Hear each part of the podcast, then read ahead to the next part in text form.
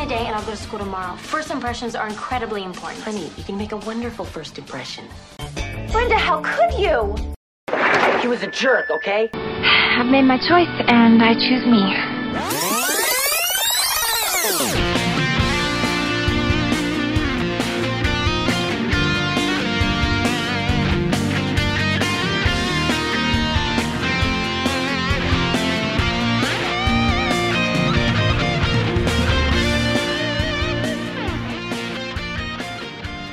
Beverly Hills 90210 aficionados, welcome into 9021NoSo, a Beverly Hills 90210 podcast retrospective series. I'm JT. Joining me as always here is my buddy Tim. Tim, how are you? I'm doing pretty good, JT. And I don't know, you might say, is it is it Christmas in July? Depending on when Yeah. folks are hearing this. I guess so. I guess the snow is coming down through the humidity, cutting Mm. through the Something The- like that. moistness of the sky. That, that makes no sense, but here we are on another great episode. And yes, it is Christmas time in Beverly Hills, and we are excited to cover this. With us is a, a multi-time returning guest. He's on the list quite a bit now, I think, at this point, and that's our good buddy Charlie Angeloro. Charlie, how are you? Good. Hello, hello. How we doing tonight, boys? Welcome back, Charlie. Thanks excited for to have having me. you. Excited to have you for such a monumental episode here. Yes, it was. All right. And of course, since uh, you have been here multiple times before, we don't need to get into your origin story, so we can dive right in. And tonight, we are talking season two, episode 18, A Walsh Family Christmas. Premiered on December 19th, 1991. Got a 22.6 rating, which is pretty good bump back up from Chucky last week. uh, still not as good as their high, but it's, you know, looking back, I think it's like their third highest of the season to this point. So a lot of folks turn, tuning in here for some Christmas cheer. And I, I was trying to remember, Tim, was there a, like a proper Christmas episode in season one? There was not. So this Right. is our first No. real proper Christmas episode. Mm. We did Halloween. Now we're doing Christmas. These are going to be ongoing traditions now for the show. And you got to figure with this air date of December 19th, like a lot of shows have um, gone into hiatus, right? Mm-hmm. airing this close to the actual holiday. So you wonder if maybe um, 90210 benefited by uh, just leaner competition here on the 19th of December. Still, still pushing out all new episodes here that close to uh, Christmas Day. Yeah, they're churning on it, and we'll talk about it how it holds up as an actual, you know, TV Christmas special as well. Something uh, I know I'm a fan of always was the the ongoing uh, Christmas specials from you know whether it's a drama or a soap or a sitcom, whatever it is. Like the Christmas specials are always a lot of fun. So we'll see how this holds up. And I will say this: for being the first one, they absolutely went all in on the concept. Yeah. this is Yes. Yes, they do. Was it longer? Was the episode? it long? is. It is. it was a it 90 minute sure is. episode. Um, so when it originally broadcast, Drexell's class uh, was bumped, which I had no idea, no memory of this show at all. No clue what that is. I don't Uh, know. It starred Dabney Coleman as Otis Drexell, a fifth grade teacher at fictional Grantwood Elementary School in Cedar Bluff, Iowa.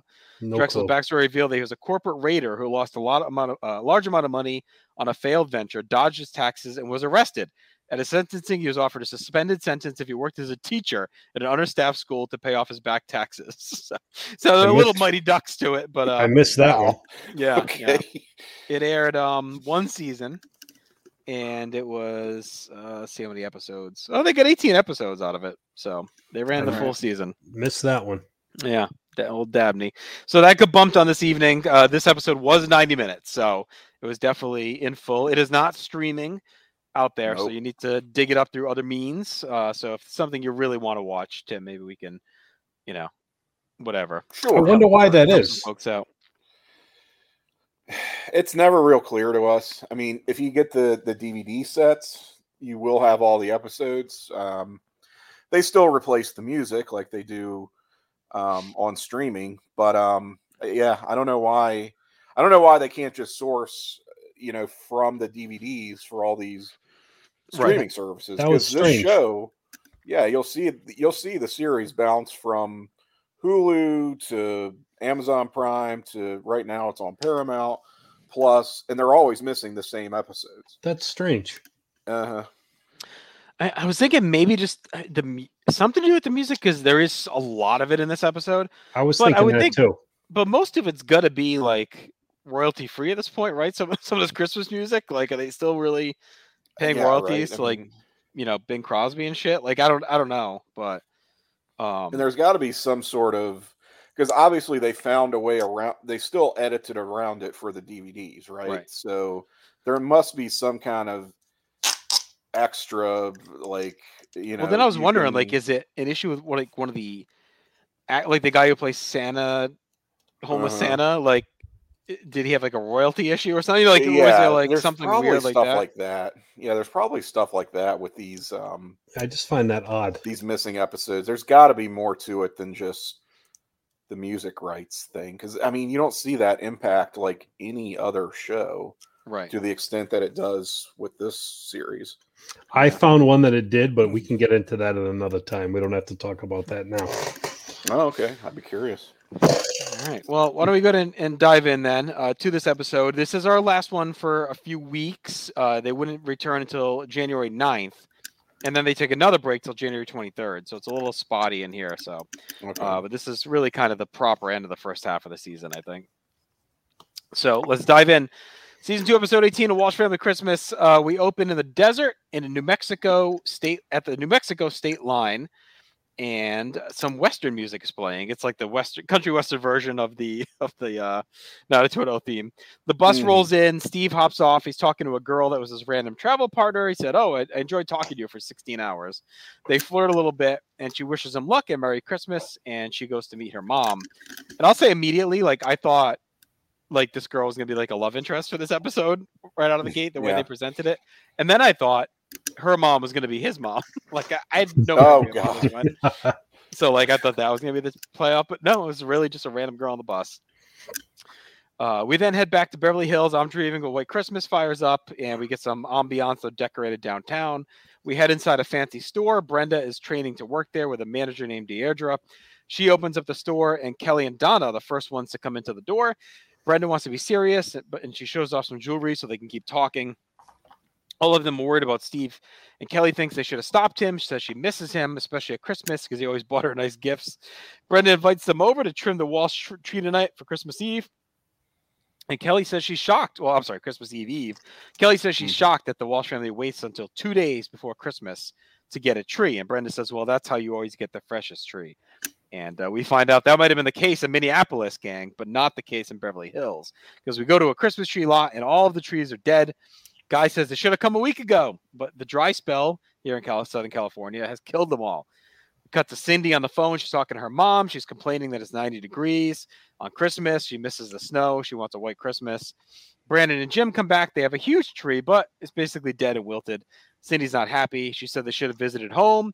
Jim says they can't run back to Minnesota every Christmas. So I'm guessing that was the hook last year. They that they went home. That's why they didn't have like a Christmas episode. yeah, Mhm. unseen. Yeah. Cindy says no one's going to want to eat in this heat either, which is a very old old woman thing to say. Uh, Brandon is then uh, we we cut to a, a few minutes later. Brandon is now spray painting the tree green. Uh, Brenda comes home. Cindy's still grousing. Brenda says she made some good sales and can buy some nice gifts. And Brenda hints that she wants nice presents as well. And Cindy says next year we're getting a fake tree. Which I will say this, Tim. Why Mhm. couldn't they just go to the store and get one tonight? Like it's Beverly Hills. I'm sure there's fake trees out there available here. But uh, what do you think of these first few scenes to set the ambiance of Steve still on the road and uh, the Walshes struggling here to adapt to Christmas in the heat? Well, yeah, nice little um, intro there on Steve, who uh, turns out did not get written out of the show after all. after Mhm. last step, it's sure it's it just kills me the way that that Yeah. felt so much like a character exit. Mhm. It's like, oh, I guess you know the actor, Or at least for a while. Like, you know, maybe Yeah, he's going to do a uh, pilot for something else, or like we may not see him for Mhm. a while, you know, if he does come back. So it's crazy that we're just following up on that directly so soon after his departure. But um, good at the same time, it's good. I'm glad we haven't lost sight of him, uh, and we're going to continue to follow his journey throughout this episode. Uh, meanwhile, adventures with the Walshes here. This again, just like the uh, the Halloween episode where everyone has waited until Halloween to get their costumes Mhm. and figure out what they're doing. It's like no one actually waits until the day of Christmas Eve practically Right. to get a tree. Right. This is such a TV show gimmick.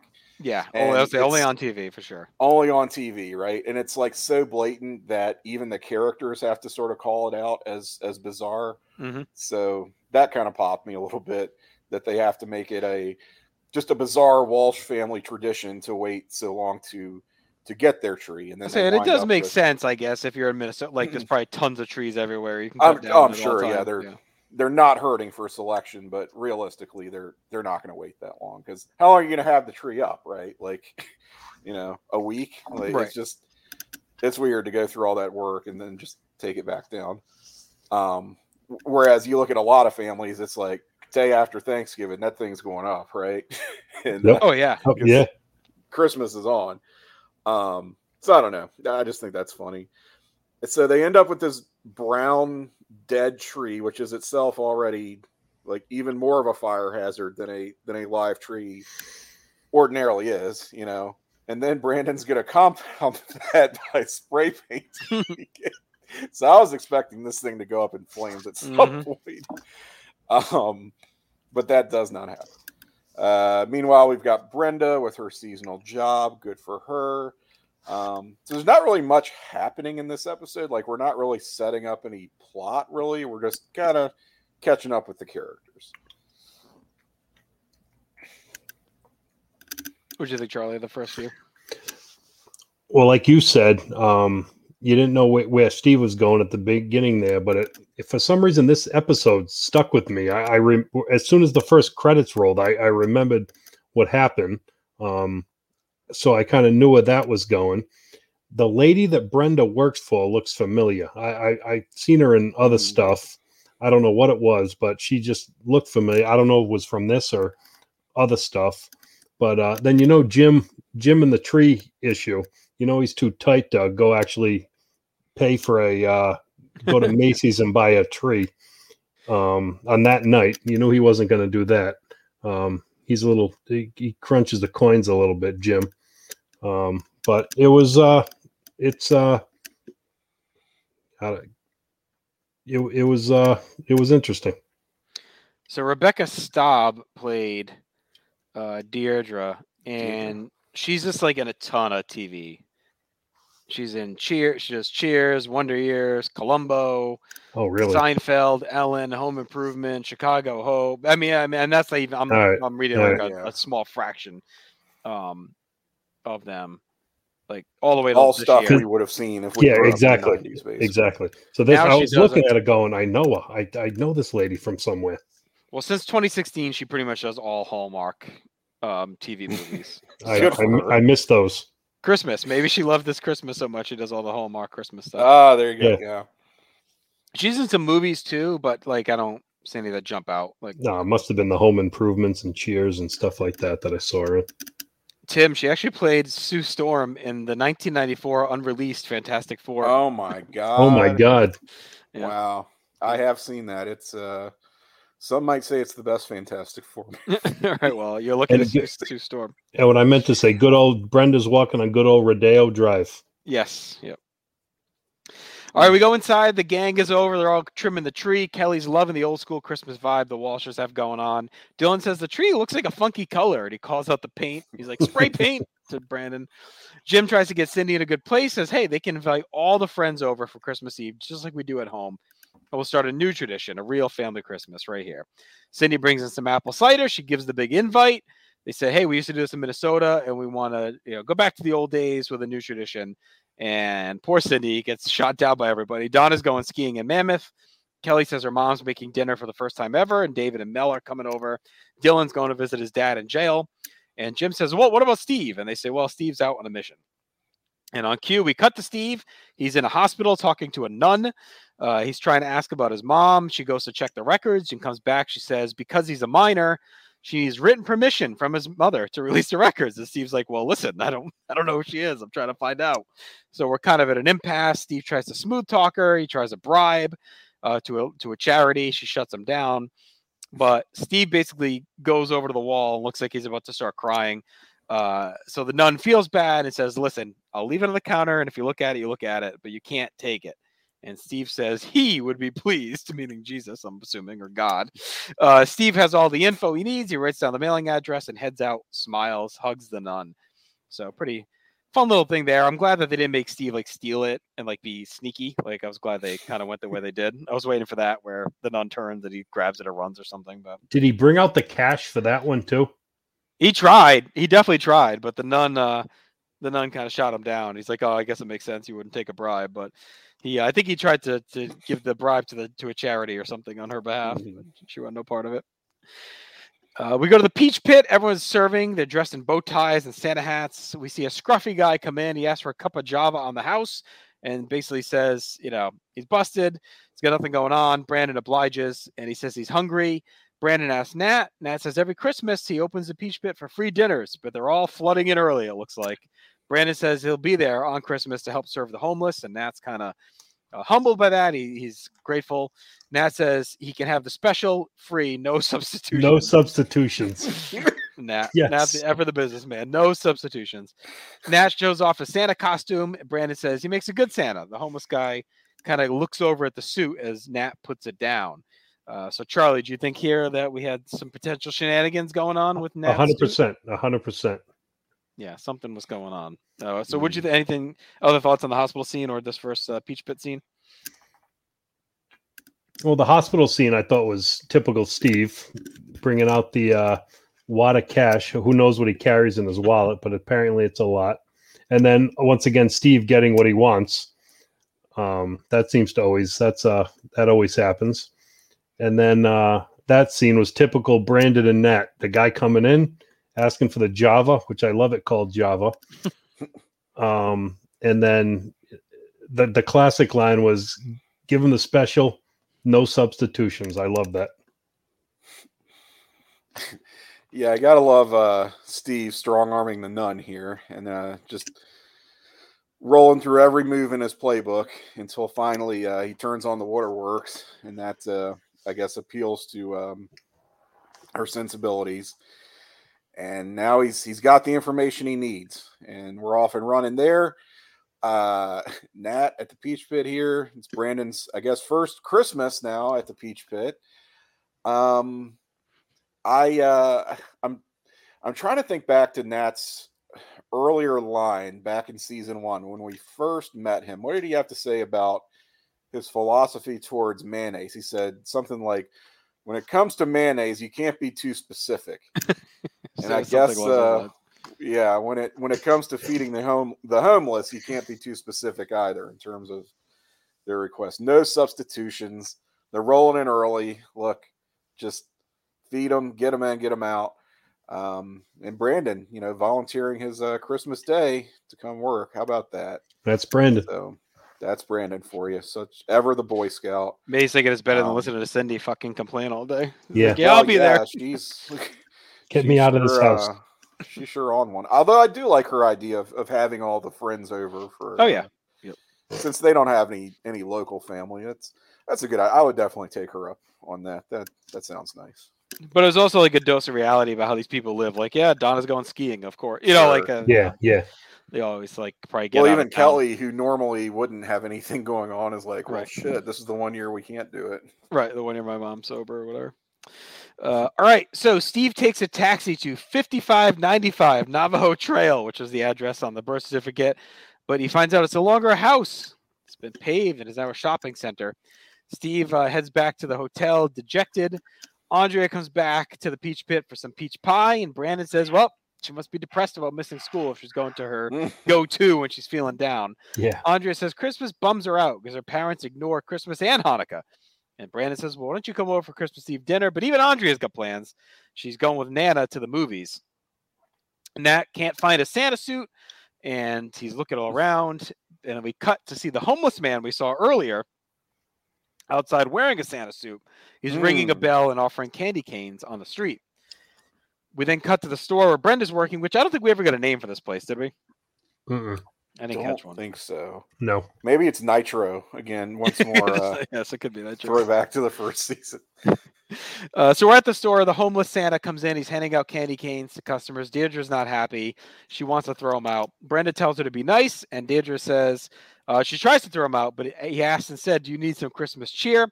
Deirdre calls him a nutcase, and Santa says "Merry Christmas" to Brenda and leaves sadly. But he kind of looks like right at Brenda, like eye to eye, as he says it. tries to connect. Back to New Mexico we go. Steve is calling all the numbers under the name Karen Brown in the phone book and has no luck.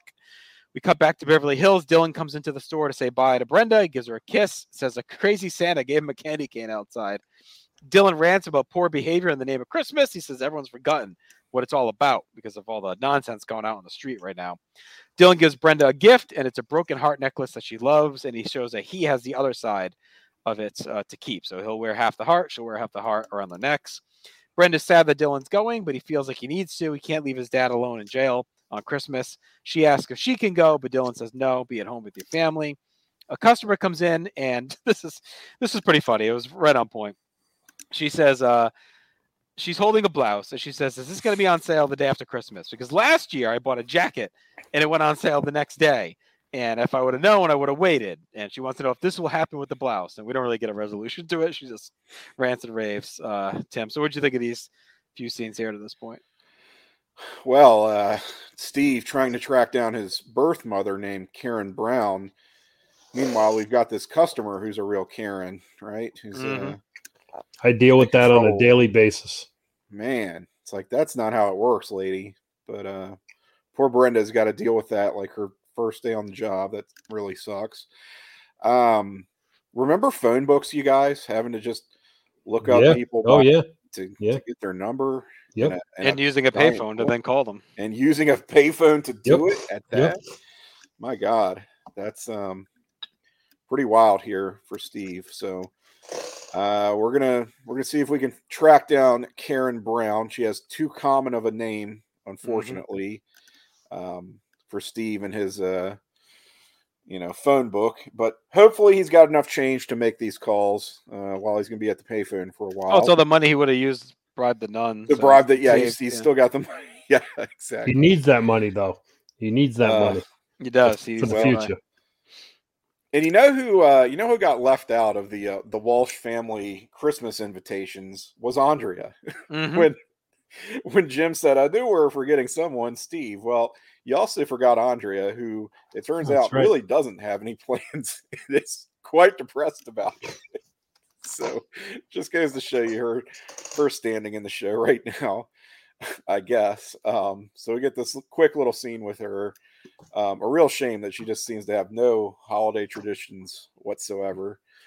Um, you know, you got Dylan going to be visiting jailbird father. Uh, I, I like his gift of the the heart, the two halves of, of a heart that he get. It's sort of I don't know. A I feel 90s that's thing. a little Mhm. that, that's such a '90s thing, but also a little bit foreshadowing of their relationship. Maybe I don't know. Um, there's some symbolism in there. I'll just Yeah, yeah. I'll just leave it at that.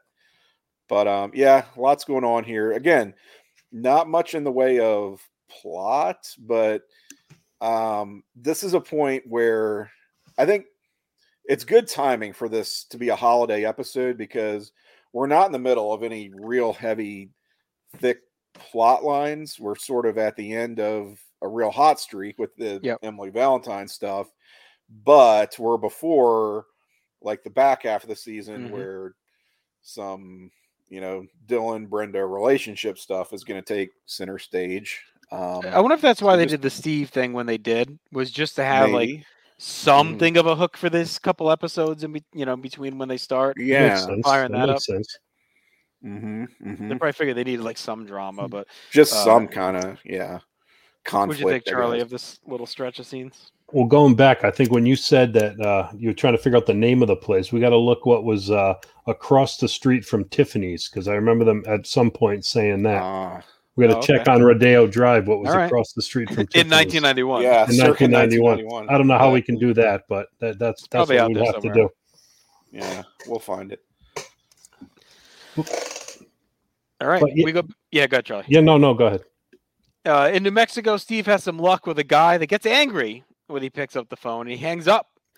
So Steve figures he's got a lead. He takes off for that address. We go to the Taylor house back in Beverly Hills. Jackie and Kelly are trying to make dinner, but it is a disaster. Jackie's all smiles though. She thinks things are going to get very serious with Mel very soon. Tells Kelly she uh, should know where things are going. Mel brings some flowers over and tells Jackie that him and David will not be coming for Christmas Eve dinner. Mel says his soon to be ex wife wants David home with her and Mel there too because she's too depressed and he's worried about her. Jackie has no sympathy and gives Mel a bunch of shit about how hard she's working, making a fool of herself about it. Mel says it's just one night, and Jackie says she took him seriously and let down her walls and just made up plans and uh, told Kelly and throws him out. And Mel uh, tries to talk her down, but he finally gives up and leaves, and Jackie starts to cry with Kelly. So let's pause for one sec here, Charlie. Uh, do you think Jackie was fair in her assessment of this situation?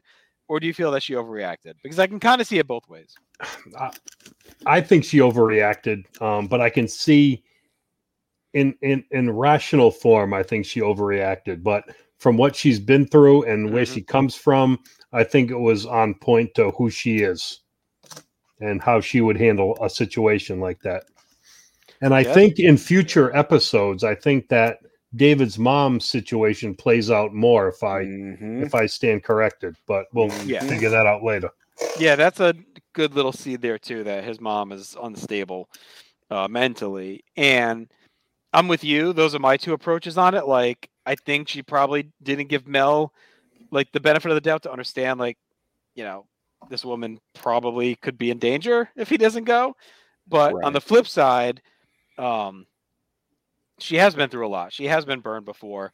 And hearing Mel say he's going to choose his ex wife over her in that moment, I could see why she would flip out. So I, I think it's probably a both. I think Kelly's maybe a culprit here that she didn't like kind of stay cool and and play yes. it like yes. try and calm her mom down and be like, listen, because she heard the whole thing. She could have said like, this sounds legit. I don't think he's just blowing us off. Yeah. Instead, she kind of fuels the fire a little bit. So I Mel, know maybe not all in on Mel, but Mel has always been an oddball to me in this this series. He's yeah. just he's an odd dude. Mm-hmm. He is an odd dude. Um, I think a lot of that comes from the actor. I don't know. I think um, what's his name, Matthew Laurance, brings sort of just a weird energy to this mm-hmm. character. Has he been in a lot of stuff? He's kind of one of those character actors that, yeah, like he. I remember he. Well, I don't remember, but there was a like in the very very early days of Fox trying to establish themselves as a network, he was the lead in a sitcom that they did a very really? short-lived sitcom. Yeah, I can't even remember the name of it, but it was kind of like a and this maybe Streets of Fire. Is that what you're thinking of? Uh, um, I don't remember movie, what it maybe. was um, what it um, was called. It was it was sort duet? of like a, almost like a mad about mad about you kind of premise, duet, I guess, or duet was the name duet. of it. yes. yes, yes, and it. um All right. He doesn't have much. I mean, it says he's active no. as a comedian presently, but he doesn't have like a much of a lift listing here. He actually was on SNL um for 13 episodes. Really, he's okay. listed yeah. as a comedian. Yeah, so maybe he was more of like yeah. a stand up or something. Wow. Mm-hmm. Um, he played. He was in Eddie and the Cruisers. He was in Streets of Fire, and then 90210 and Duet. Did Duet. a couple mm-hmm. thirty something, but he doesn't have much of a list beyond that. So maybe, yeah, maybe he was like a stand up, I guess. Interesting. And he has kind of that sardonic sort of mm-hmm. like deadpan quality to him. Yes. But um, I don't know. All that is to say, this scene yeah, I, I kind of gave some thought to this as well. Like it does seem like Jackie is overreacting, but you can you can understand where she's coming from in the moment, right? Where she's look, Jackie's a pretty intense person. We know that. Mel certainly, as long as they've been dating now, she says something like about six months. He knows that, so I get the impression he probably hasn't said anything to her in terms of just the extent of uh his soon to be ex-wife's um you know right yeah maybe he hasn't told her as much about it right? yeah like he this he's probably kind of springing this on her out of nowhere and she's just thinking oh well you're obviously just having second thoughts about leaving your family you're getting sentimental around the holidays like you know, you're jerking me around. Like you could see how she could come to that conclusion because um, she's been burned in the past and she just she doesn't take any shit, right? Mhm. Um, but I mean, really and truly, this is Right. on the It's almost like a, I'm not going to waste my time at this age in my point in my life. Like, exactly. Yep. if you're not serious, you know, as Logan Roy may say, if you're not a serious person, I'm not going to. you're not a serious waste person, my, yeah. I'm not going to waste my time with you. Mhm. And she's probably had that conversation with him, right? You get Right. the sense that she's going, Mhm. look, we're either all in or we're all out. So if you commit to something, if you tell me you're going to do something, and I have certain expectations of you, and then you know you don't come through, that's it. You know, Mhm. Mhm. fuck it. Um. So yeah, I mean, I, I kind of I get totally where she's she's coming from. It's just she does have the she does get the wrong impression here, and this is the first of you know the first of the show planting the seed that uh, David's mother um, it has some mental health problems, which hasn't. I mean, she's been mentioned previously, but hasn't been seen Right. Not to that Um, level. Yeah. in this show. Yeah, and still will not be seen in the show for A long quite time. some time, I believe. I but, say um, it's like season six, maybe something like that. Five, shows um, up. Yeah, something like that. All right, back to New Mexico we go. Steve wanders up to Brown's Cafe and talks to the owner, but he wants nothing to do with Steve. But then he kind of does a quick around like roundabout. He reveals that he's Karen's dad, and Steve says, "I'm her son." And Mr. Brown Mhm. says, "Well, let's talk." so like, I- I don't know if they just rushed this, but normally when the guy like in Mr. Brown's position says like, "I don't want to hear it," it's almost like he's been through this before. Like maybe various kids, okay, doesn't believe it, and needs more proof. Um, Mhm. Or or he thinks he's like a report. Like it's I don't know. It's just it was just weird how quickly he gave in after being so adamant that he didn't want to talk to him. But uh, so they sit, they're gonna sit down. We go to the store. Kelly's visiting Brenda. He tells her uh, she tells her about Mel ditching them. Kelly asks to use Brenda's discount to buy Jackie a gift. She says Jackie she doesn't want Jackie to start drinking, and now that it's gonna be sitting home alone. So Brenda says 7 p.m. Walsh House. Let's go. Yep. In comes homeless Santa. He's flirting with Kelly and Brenda, but Deidre throws him out again. Uh, then we get a very interesting scene that I had no memory of this existing, and I had no clue that Emily Valentine was going to be back for it with us. in this Right. season. That's right. What's Uh, going Brand- on here? Brandon shows up at the hospital. He's got a gift for Emily. And when he first walked in, I thought they were going to tell him like, "Oh, she can't see you," or like I didn't think we were actually going to see her. But she comes Mhm. out. She's all smiles. Uh, she's worried that she looks messy, but Brandon's like, "Don't worry about it." And he gives her a gift. Emily's embarrassed and said her doctor told her to take some time away from talking to people, but she's very happy to see him. She gives an official apology, but Brandon says, "I didn't come for that." Emily says this is a place. This place is good for her. She's been able to deal with everything in her head, and she'll be out soon. She may even get to go home to Christmas dinner tomorrow. Emily even jokes that maybe Andrea can write an article about the nutcase returning to West Beverly. Uh, Emily then opens the gift. It's the Minnesota. Um, the last time we saw her, when she uh, tried to destroy the float, the one that she put on to paint, uh, she loves it. Brandon tells her to read the card, and we see it's from the whole gang. And Brandon says they all would have come if it were not for the strict visitors policy. They then hug and end in a pretty good place. And I like this scene a lot, Tim. Um, I like the way it was presented and done. I think Emily deserved this wrap up versus the way we last left her. So I was cool with that. Uh, the interesting thing to me though was that it didn't feel like the end of the road for her. Like it almost felt like we were going to see her again in the second half of the season because she says, "I might like I'm going to try to come back to school. Andre can write a paper." So I don't know if they were still thinking about maybe having her come back or not, but or just maybe be a character that pops in now and then at school. But to me, this didn't feel like a goodbye. I was waiting for her to say, you know, my parents decided we should move or something like that because Yeah. this, but Yeah. It, it it's definitely a fitting epilogue for the character. Uh, we, you know, we thought we were kind of done with that whole saga, and and we are. You know, we've we went from the uh, pyromania, which which wasn't in our recollection at least, to uh, Steve now trying to find his birth mother. We figure Emily's now in the distance, right? But here she is Mhm. again, appropriately enough, on this holiday themed episode. Just just a little quick catch up here. And it it does sort of at least feel like they're leaving the door open for more with this character, whether she's going to return to the show this season or maybe maybe even next season like she gets a fresh start for you know the senior year who knows like that is very much um, left on the table i feel like and um, it, it's good that she and and Brandon kind of have a proper reconciliation here. Um, at least given, you know, the way he's gonna, I don't know what she's gonna become to him and in his mind later on.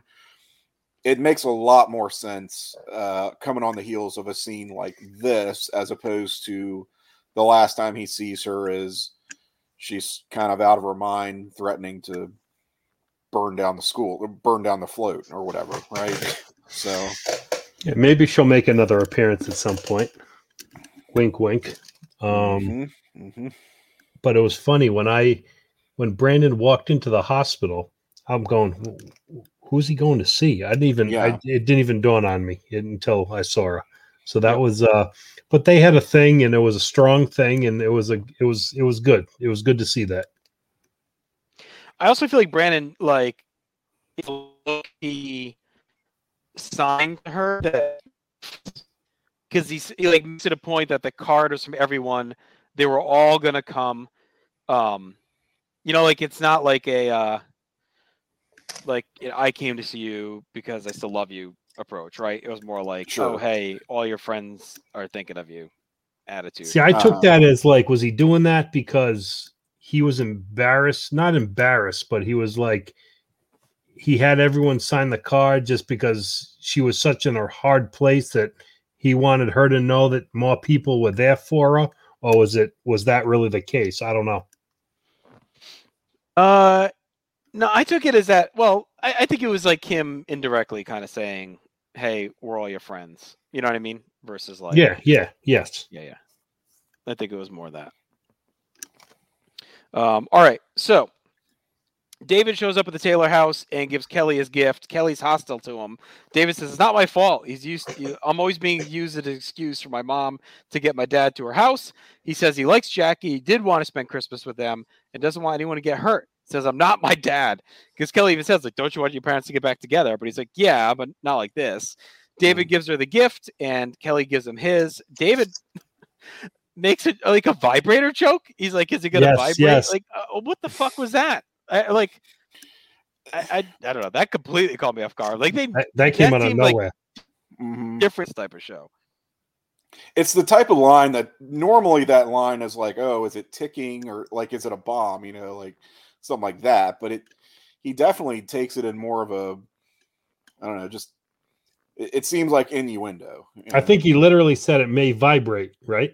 Uh huh. Uh huh. It was it was weird. It was really weird. I don't I don't know where they were going with that. but anyway, uh, Al Brown says he helped name Steve. We find out uh, as they're at the diner, and says Hmm. Karen doesn't live here anymore, and uh, would be okay meeting with him, and explains why Karen gave him up. She was in high school, no husband, and the baby needed a loving family. Karen moved to Albuquerque. She got married. Her new last name is Mulligan. Steve asks if she thinks about him and asks for her number. He said he had a very strong feeling about trying to meet her on Christmas. Al says she made things final when she gave him up and picked a good home for him. Steve tries to talk Al into it, but Al reveals that Karen passed away in a really bad auto accident close to home. Al's in tears and says she would have loved to see you, but she's gone.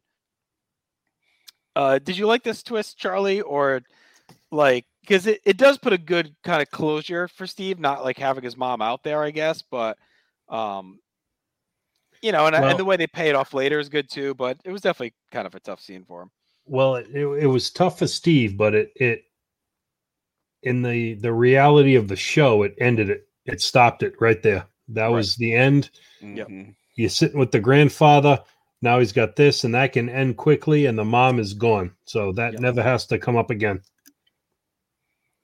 Yeah, I, I agree. I, I think it's kind of necessary for the show and, and necessary closure for Steve not to have this birth mother still out there who, you know, there's always going to be the question of, oh, what's going on? What's Steve's relationship with, you know, this other semi parental figure, right? Yep. Yep. Um, so it's good that they just kind of draw a line under that and move on. What I do wonder is when did all of this happen? Because why is she still listed in the phone book? If, I mean, I know that you know these things can be I thought of that too. somewhat out of date, but apparently we've missed uh, a wedding, uh, a marriage with a name change and a death.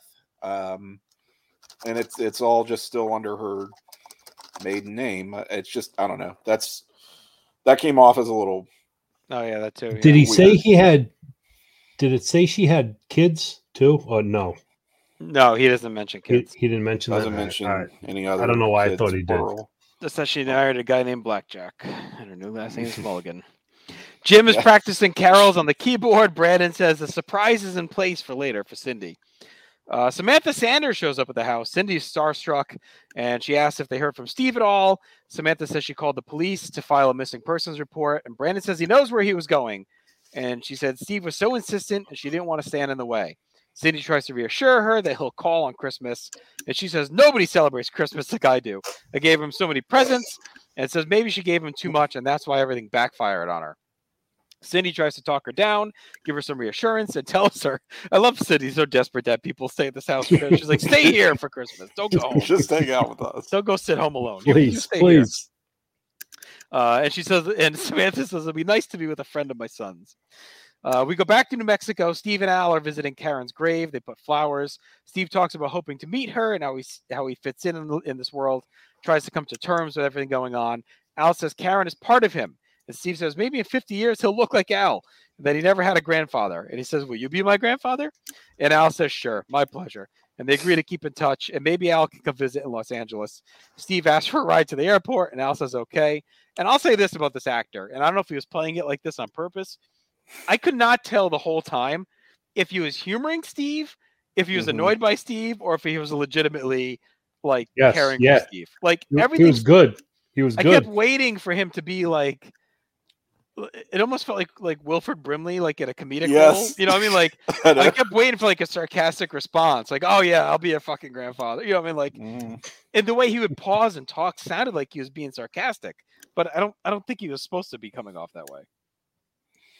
No, I don't think yeah, it was. I, I definitely hear you, but I, I I think he was trying to be legit. I guess so. It it's very schmaltzy with you know Steve's whole oh I came to find my real mom and I found my granddaddy instead kind of thing. It's just I don't know. Even Um, when he was like, "Will you be my grandfather?" right, Yeah. exactly. Uh, It, it made him look like yeah, he was like six or something. Yes. mhm, Yes, yeah, yes. yeah, yeah. Um, so it's weird because we've we've um established that all right, we're not going to be finding this this birth mother who is uh, deceased, sadly, but we are going to leave um a, a grandfather figure out there for Steve, who we know has some daddy issues as well. Uh, spoiler: this uh, this man is not going to be seen again um, No, this is it, ever, yeah. to my recollection. No, no, that's the end of him. And right. uh, Samantha Yeah. showing up at the Walsh house, by the way, is sort of that feels a little random. And plus, the conversation that she has with Cindy and the kids almost feels like, did no one tell her? Did Steve not tell her? I I feel like we, like, why is she filing a missing persons report? Like, didn't Yeah, didn't that was a little. he that- I thought he- she knew. She yeah. he told. She told. may not know exactly where he is. But Well, she, she knows said the what he's name and where she was, right? That was New Mexico, Yeah. right? yeah, she told him where to go, and I thought it Hmm. sounded like at the beginning that she okayed him to go there. That's what I. Well, she kind of had to, right? She's like, it's like I let him go. I um, guess so. It just Yeah, but like seems Tim a said, the whole the whole missing re- person. Right. Megan has response been, was a I think it was more that he hadn't replied Oh, Mhm. or Yeah. I hadn't uh, reached out to her. So maybe, Yeah. Maybe that's why. getting Like she's like, I haven't heard from him. I'm worried. He's 16. He's you know on his own. Like so, maybe it was more that like something could have gone wrong. hmm Well, instead of doing that, instead of filing missing persons report, she is going to spend Christmas with uh, her son's friend's parents. yes, like we all. Not her friends. She doesn't. She's got to careful not Make that to very call clear. them her friends. Be good yeah. to hang out with a friend of my son. Who A she's never met son. before either, has she? Has she? She never met. She never met the Walshes so. before, right? No, I don't think so. I don't know if she's even Not on met Brandon. screen. Yeah. Right. Oh, she must have met Brandon, I would think. Brenda and Dylan lock up the store. Uh, I'm sorry, Deidre lock up the store. Deidre thanks her for doing great. The cops are outside. They're harassing Santa. They're giving him some shit for hanging around. Brenda gets involved. She says she knows who he is. He's Santa, and she's not bothering anyone, and the complaints aren't real. Brenda gives the cops some shit, and they back off pretty easily. I don't want to no smoke on Christmas Eve. Brenda invites Santa for dinner by saying, "Would you like to visit my home?" Um, this also, with the vibrator line, felt a little creepy when she said it. She's like, li- like to me, Yes, if yes. you don't know she's 16 she's like inviting this guy home for the night you know what i mean like it the way she said it instead of saying would you like to come to my parents house for christmas dinner she's like would you like to come to my house my home um and they joke a bit so i don't know that that felt a little off Typical Brenda, though. That's Yeah. how Brenda handles things. Way to go, Brad. brenda Exactly. what did she say? She said something like, "Oh, it'll be fine. I mean, I'll have to convince my mom, but it'll be fine." She said Right. something like that. right Brenda and Santa come home. Jim is shook by this uh, random appearance of a homeless man, but uh, Brenda smooths it over, says her instincts say he's harmless. Kelly and Jackie arrive, and Cindy's surprised to see them, but she's very happy. Jackie's bitter about Mel, and Cindy and Jim cave on letting Santa stay. Cindy's buzzing now. She's got the everyone in the house. She's flying high. Steve uh, in New Mexico is running through the airport and asks a random guy to fly him home on a charter. The pilot's dressed as Santa. Uh, at first, he says no, he's busy, but here's the wad of cash. Steve busts out uh, for the quick flight, and he accepts. And this is up there with the Speed Racer dream from season one as one of the worst scenes we've seen so far. Um, they're flying to Los Angeles. The pilot's Dasher and Dancer and Prancer. Oh god. And it's like it's one of those real obviously bad voiceovers. Like they're in the we're seeing them like from the ground in the plane, but we're hearing them talk and you know, he's doing the Santa voiceover. It's terrible. Um so anyway, Steve Steve grifts his way onto a onto a plane. Um I do like a little bit how between Grandpa Al, homeless Santa, and this pilot, there's like a little hint of Christmas magic in all of them. Like Uh-huh. any of them could be Yeah, like yes. Santa. You know what I mean? Like they're kind of teasing, yeah. like this guy could even be Santa. yeah, when this what I guy mean? showed up, you're like, all right, now who's Santa? right, One of these right, guys is Santa. Right? Is this guy gonna be? Santa? yeah, all these various random interlopers who are Right. eh, no coincidence elderly kind men, old men, right? Yeah, Yes, yes. Yeah. variant Santa making variant. Christmas Yes. making Christmas dreams come true for everyone. You know, Cindy's getting the, the house full of people she wants, and Steve is is getting some answers about his his uh hi- where he came from, and now he's he's going home, going back home for Christmas. Like it's just all coming together, right? All right, we go to the Walsh house. Cindy is in heaven. She's feeding everyone. Jim says, "Can I take your sack?" Uh, Like another line, and it's like I don't know who the hell wrote this. Andrew Dice Clay write this episode or something like. It's like out of nowhere, like all these double entendres. I mean, he looks at Santa in the eye and says, "Can I take your sack?" Like, what are we doing? This is a Darren Star written episode. by My lord. looking looking at the Wikipedia. So, well, Sex in the City action for you here, my uh, creator of this show, I guess. Andrea arrives with a brisket. Sam says, uh, Samantha Sanders says she's heard a lot about her, and Andrea's surprised. I liked that as well. That was like Yeah, a right. nod to Steve's kind of secret affinity for Andrea that he Right. got going on. So he's Yeah. obviously talked about her to Samantha. Uh, Dylan's at prison. He's sitting alone. Santa, another Santa comes over. He Gives him Another a candy Santa, cane. Another Santa. That's right. Uh, and Mr. Jack McKay arrives, and it is the Jack McKay we know and love, my friends. That's finally right. here. He was with looking good. Yeah. Josh Taylor in the role. So we had the fake one in season one, Yep. but Yep. get the official Jack uh, here with us. He's happy to see Dylan. Dylan gives him some stuff to use in prison. Uh, they struggle a bit to talk, and then Dylan gives him some shit. Says, you know, you always abandoned me in the past at Christmas, and it always hurt. But no matter what, I couldn't abandon you here as much as I wanted to do it as revenge. So he said, I'm not gonna, not gonna be like you, Dad. I'm gonna, I'm gonna support you. Jack says he feels like a monk because all he does is sit and think and read and eat bad food. And he always hated meditation, but now he does it and he gets it. He thinks about Dylan being strong on his own out in the world. And Dylan says he thought he was supposed to be better than his dad, but they're just the same. And Jack says, No, buddy, you're already better than me. Dylan says maybe they could have dinner together tonight. And Jack says he's still dating that girl, Brenda. And he says, Yes. And he goes, Well, go see her. And Dylan says, You know, are you sure? Like I came to see you. And he says, No, you coming was all I needed. That's all I deserve. Go make yourself happy. Um, I like the planting of the seed here again with like Jack and Dylan and how their relationship's going to be. Like deep down, I think you know Jack obviously cares for him and you know wants the best for Dylan. Yep. But there's also an air of, um, I don't want to go as far as saying gaslighting, but he knows he can kind of puppeteer Dylan as he needs, and we're going to Mm. see that a little bit later, right? Where he Yes. it's in the name of love and you know fatherly affection, but a lot of it is often like using Dylan as a you know means to an end. So, um, but Tim, what'd you think of the, the prison visit here?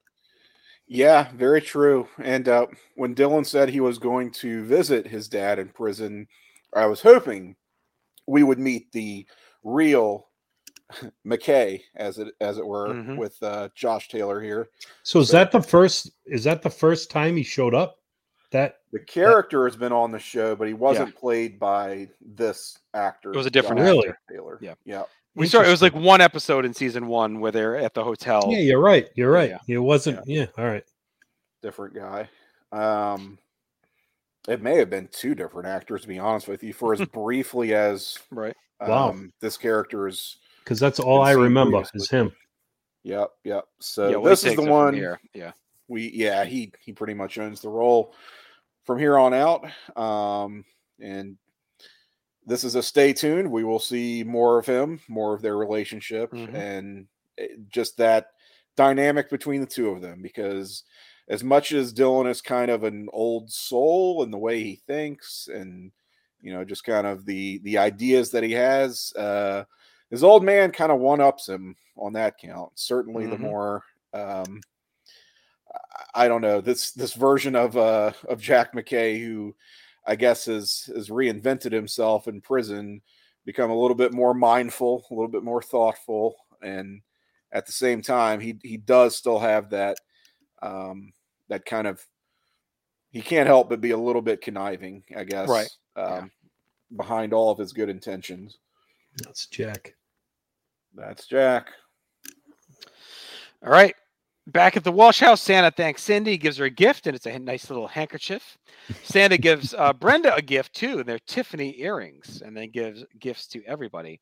And Brenda realizes all of these gifts are things that she sells at Deirdre's store. Mm. Jim and Cindy are kind of piecing things together. Things don't feel right with this Santa. Nat's suit went missing. This guy shows up dressed as Santa. he's hanging out around Brenda's store. Now he's giving gifts from the store. What's going on? Mel and David show up at the Walsh house. Cindy lets them in. Mel talks to Jackie and kind of smooths things over. Says he just wanted to be there for his ex, but if she, because she was in trouble. But says you have to really separate to separate. And tells Jackie he never went. He drove around and it hit him that he loves Jackie and wanted to be with her. Um, in the other room, David is giving like the full play-by-play to Kelly of what uh, Mel just said to Jackie, which I thought was a pretty funny bit. I, I thought David has a couple of good comedic moments in this episode. Yeah. That's yeah. I like that when he's just basically replaying exactly what she said. Um, the doorbell rings again, it's Donna. She says there was no snow in Mammoth, so they came right back home. That was great. You think they could have checked the forecast before driving up there, but I don't know how long that ride is. Uh, David comes over. He's all smiles with Donna. Brenda, uh, uh, Brandon gets vintage World War One dog tags from Santa, and Brandon points out to Donna and David are standing under the mistletoe, and they kiss. Samantha comes in. She's ready to head home, but as she does, Cindy yells at uh, for Jim. Says her ring is missing, along with her other jewelry. Cindy starts to lose it about Brenda bringing home an eccentric street person. and says it's like a Vince McMahon term for a homeless guy. Yes. eccentric street person. Surprised you didn't say transient. says this is all suspicious and she's going to call the cops. Cindy says they're all too naive, they're too generous, they need to be more street smart. Jim hangs up the phone before she could dial and gives Cindy her early Christmas gift, and it's her engagement ring, the missing ring. He took it and got it reset a week ago. Jim said when they got married, he couldn't afford a nice ring, but now he can, and he wanted to do it for her.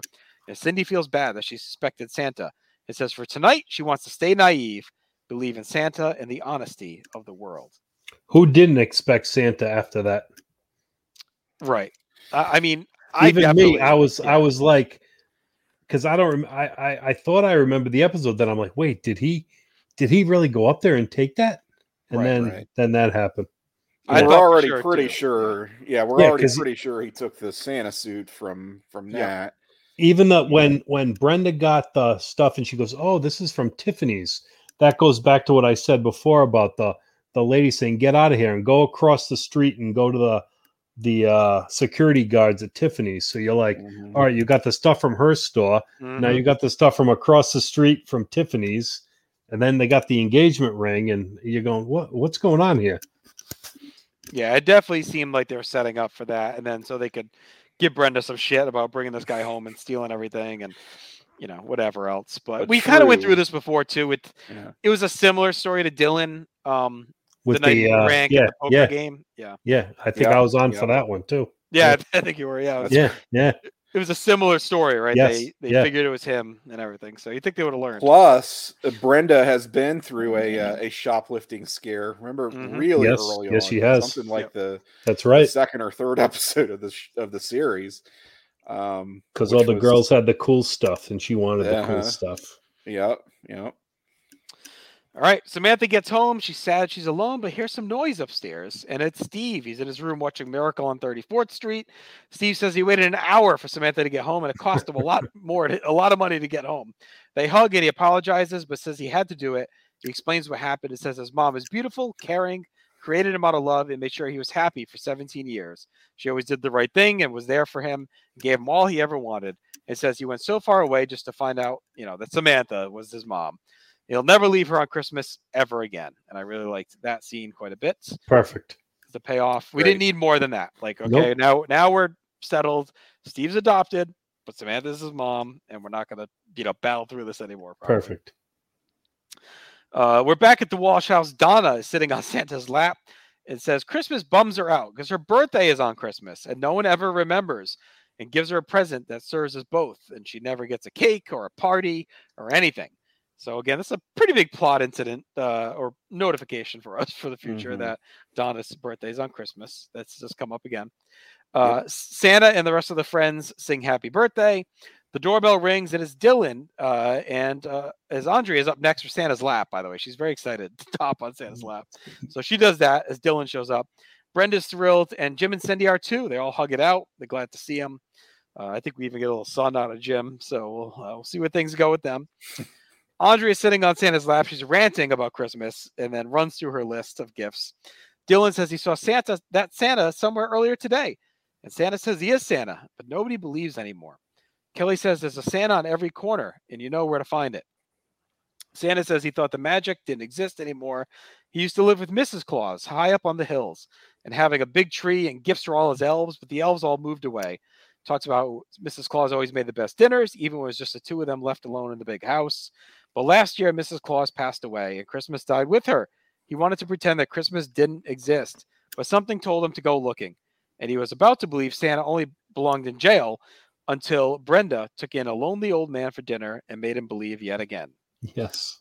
The door rings, uh, doorbell rings. It's Nat and the Peach Pit staff. They're there at Christmas Carol. Everyone's happy and content. Cindy invites them all in, but Nat basically tells the rest of them to move on, and he's going to hang in for a drink. Too many people. In the house. You Too guys many people sing. in Cindy's house. Too many randos.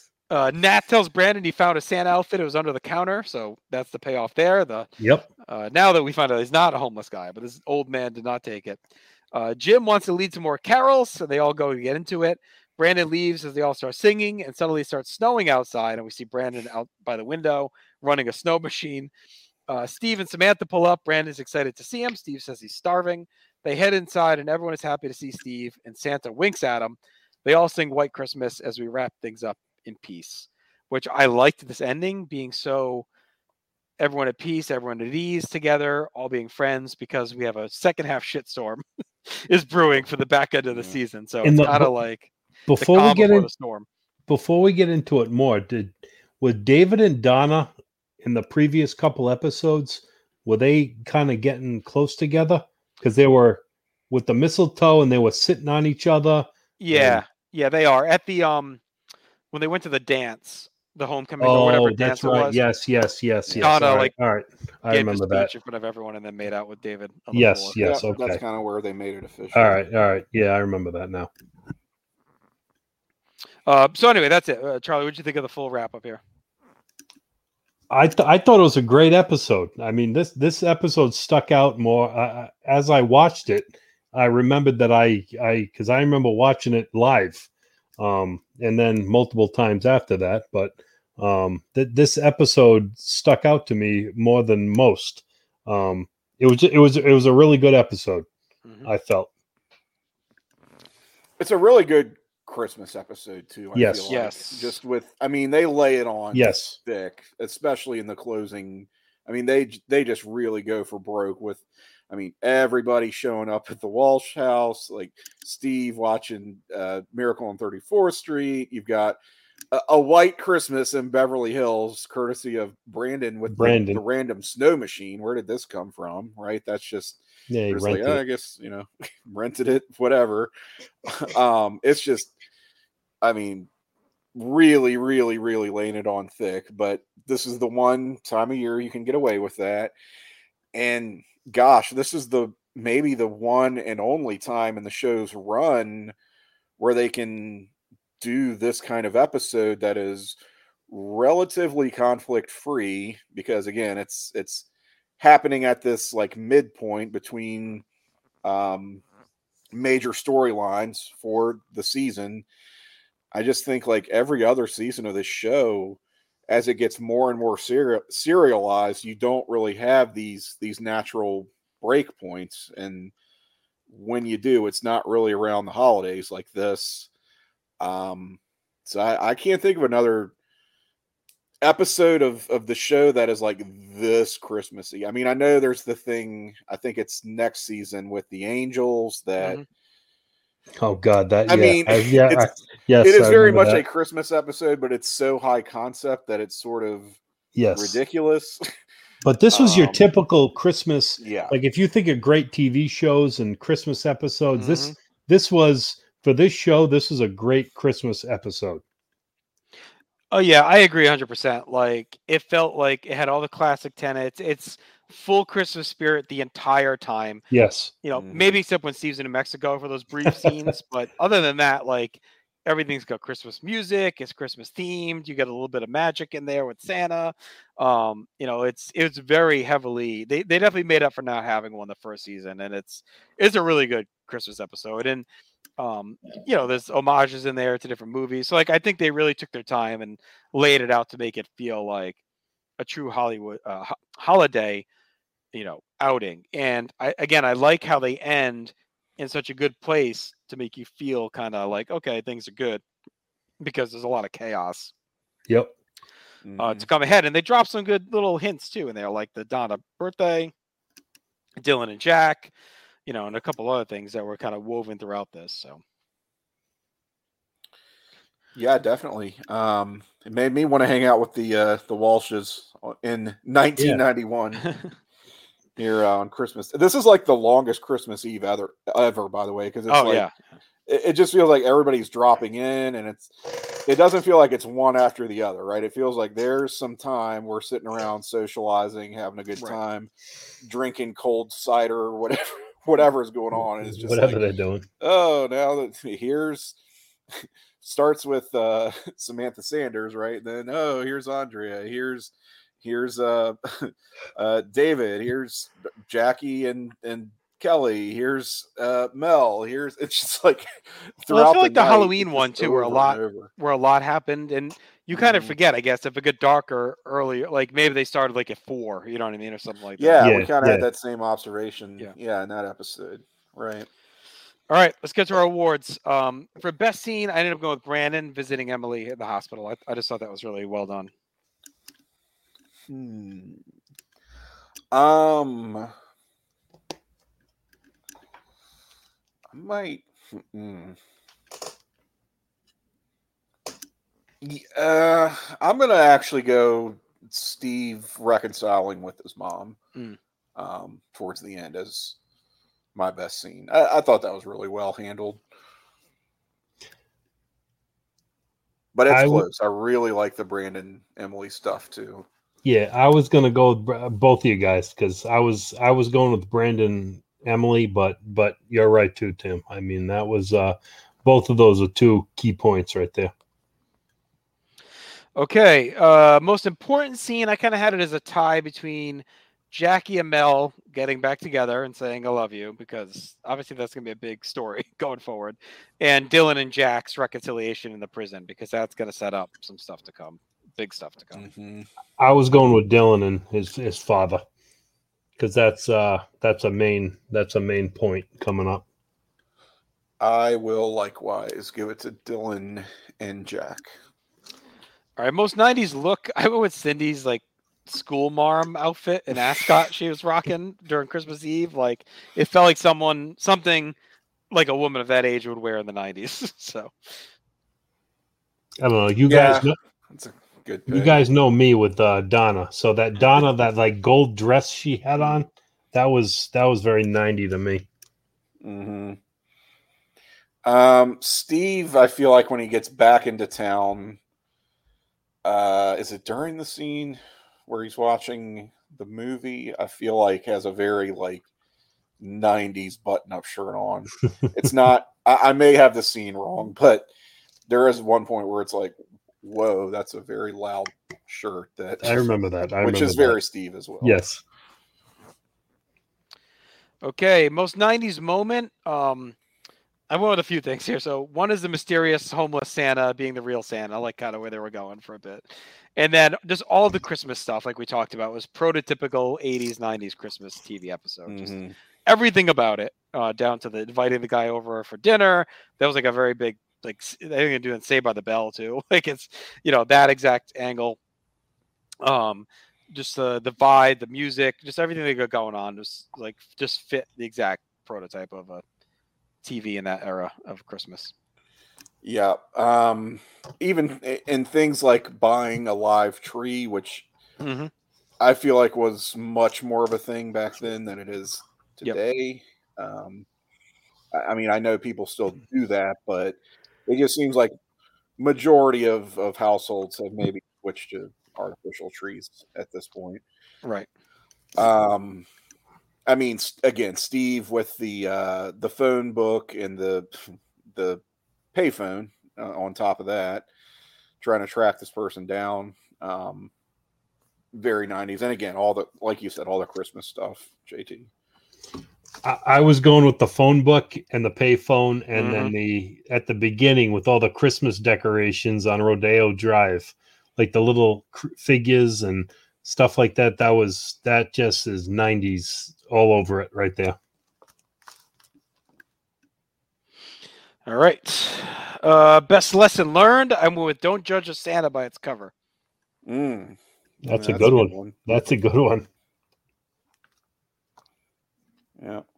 Yeah, not much more in the way of lessons really. And you know, don't um don't sell your your um adoptive parents short um because you're you're missing you think you're missing something in terms of your birth parents.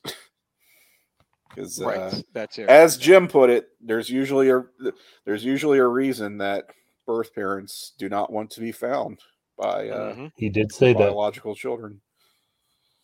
Although in I'm this going- In this case, case, the, seems the like maybe woman was would've. dead, but I mean, yeah, maybe she maybe she would have under different circumstances, i.e., being alive. But um, you know, you can't go against Jim's advice, though. right? That's another important lesson. Um, she did have many years while she was alive that she could have Right. perhaps but maybe for out. his his sake, maybe she didn't want to do Mhm. that to Steve. Yeah. perhaps I Because the know, you way can always put the feeler out there. Hey, Samantha Sanders, uh, I know that you've given my son a great life. Just want to let you know if he's ever interested, I'm down. You know, right. And like you said, treat people how they want to be treated because you never know they may be Santa. exactly. All right. Uh best hookup. It wasn't really I mean there wasn't really any in this episode too much. I just went Brandon and Emily one last time. Like that was like to me just such a calming scene and they still had their chemistry on full display in that scene, even though it's not, you know, as charged as it was in the past. Like it's still you could feel the vibes between the two of them still there. I hear that. Um, Donna, David, under the mistletoe. Yeah, that's a good one too. Yep. And that's a new relationship. So, as much as we are going to see more from them, it, it's still quite fresh in our minds right now. All right, a couple of quotes I had uh, was that Cindy Walsh or Ebenezer Scrooge. That was from Brenda. Uh, don't open that in front of your mom. It vibrates. That was David's awful There you go. joke. And then Jim saying, "Can I take your sack to Santa?" Three great ones, and you can't forget uh, give him the special. Uh, Oh yeah, no, No- substitution. no no substitutions. Um, I had those. I the only one I will add is uh, Cindy and her exchange with Kelly. Uh, she says, "Your mother's cooking," and Kelly just replies, "I'm afraid so." All right. Not looking forward to it. No, definitely not. Um, all right, final grade. I ended up going seven and a half. I, I liked this episode quite a bit. I thought it was a really good holiday episode, but we also had stuff happen. It was a longer one, but it didn't feel like that much dramatically longer watching it. You know what I mean? Like it, it still Mhm. moved along. So I liked it. I liked it a little bit better than Chucky last episode. Um, I had her about the same as the Christmas. I mean, uh, a little bit better than the Halloween. So that's kind of where I slotted it in. Um, yeah, I I'm also going to give it a seven and a half. Uh, it's like it's one of those good episodes that's just fun for the sake of the character interactions and just given that it's it's a holiday episode, right? So it's not one that you would necessarily want to throw on or be in the mood to watch any just any old time of year. Like it it definitely wants to put you in the Christmas spirit. So Mhm. it's a little bit awkward watching this here in you know the summertime um but uh it's it's very good at what it sets out to do um and i i like that it's it's relatively conflict free i think you can get away with that um especially for these these kind of one-off um special occasion type Mhm. episodes which is very much what this is um and yeah it it does not feel um it doesn't feel like it's it's significantly longer than you know your regular outing because they they keep enough plates in motion where we're switching between characters with great frequency and we have a lot of characters pretty much our entire ensemble and then some appears in this episode which is great to see. I'm going like seven point eight if I can do that. Sure. 7.8 i love it. Um like you said tim uh everyone was in it. It was uh it was a good episode. It was longer than most. It was uh it was it was just a great i thought it was just a great episode so uh, i'm going 7.8 Okay. Chad Campbell smiles. Um, all right, let's get to our trackers here. We had uh, character debuts. We had Deirdre. We had the Nun, which I don't think we ever heard her name, sister something. I'm Mm. sure. Uh, I don't. I ended up calling him Homeless Santa Claus, but whatever. We didn't get his name either.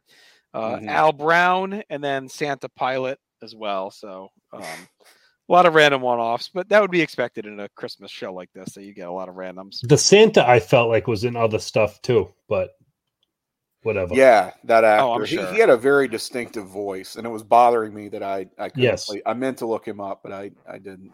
i feel like he, he was in many other things Probably a lot of Christmas episodes, I guess. Perhaps. yeah. Uh, relationships we had Brandon and Emily, uh, Donna and David, Brenda and Santa, uh, Steve and Al, and Jack and Dylan. So a lot, lot of relationships on display today. Big time. Uh, places and things we had the fancy store, the tree lot, New Mexico Nun Hospital, I guess. I don't, I don't know. if you. Uh, 5595 Navajo Trail, Brown's Cafe, Albuquerque Airport, and also the debut of Josh Taylor's Jack McKay. So a lot of a lot of stuff happening in this episode. That's big. Yeah. that's big that's Yeah. big that's why i got a 7.8 That's right. That's right. Extra point three. Um, the uh, so on my usual tracker here of music, the site has White Christmas, Christmas is the time to say I love you by Billy Squier, and Blue Christmas by Elvis. That's I, there was a lot Billy more Christmas Squier. music all through this, but Mhm. um, I don't. I thought there was anyway. It felt like there was more than just those three, but I was wondering if Squier was the one that got them axed. Maybe i was 'cause, like, thinking that too right now i was just thinking that now it feels like White Well- Christmas and Blue Christmas are like pretty and it much in everything ever. So, right um, but maybe Squier has like tougher. How do you find this out? I want to know why this is that one episode is not there.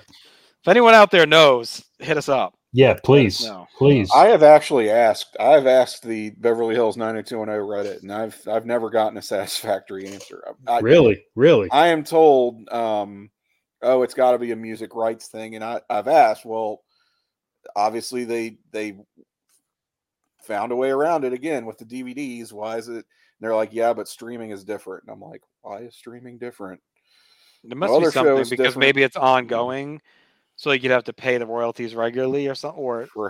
Perhaps, yeah. I- It's It's just crazy. It's crazy. or like you're not maybe you're not allowed to actually edit this shit out. Um, oh, maybe. or Yeah. use replacement music when it's So on the DVD, versus- so uh, I- so on the DVD, do they change this stuff? They change it. yeah, They they, do. It's They all dub generic. the, All right. um, all right. All right. yeah. all Yeah, right. but Paramount know- I plays uh. Paramount streaming, and that's got the dub too. So it's weird. It's not like that has real music. you It know, it just seems like Have you looked at? would you- are there any yeah, more would you be able to episodes on this? do There's what? a bunch of episodes missing. Yeah. Is there Yeah, really? It, and it gets really bad towards the end of uh, really?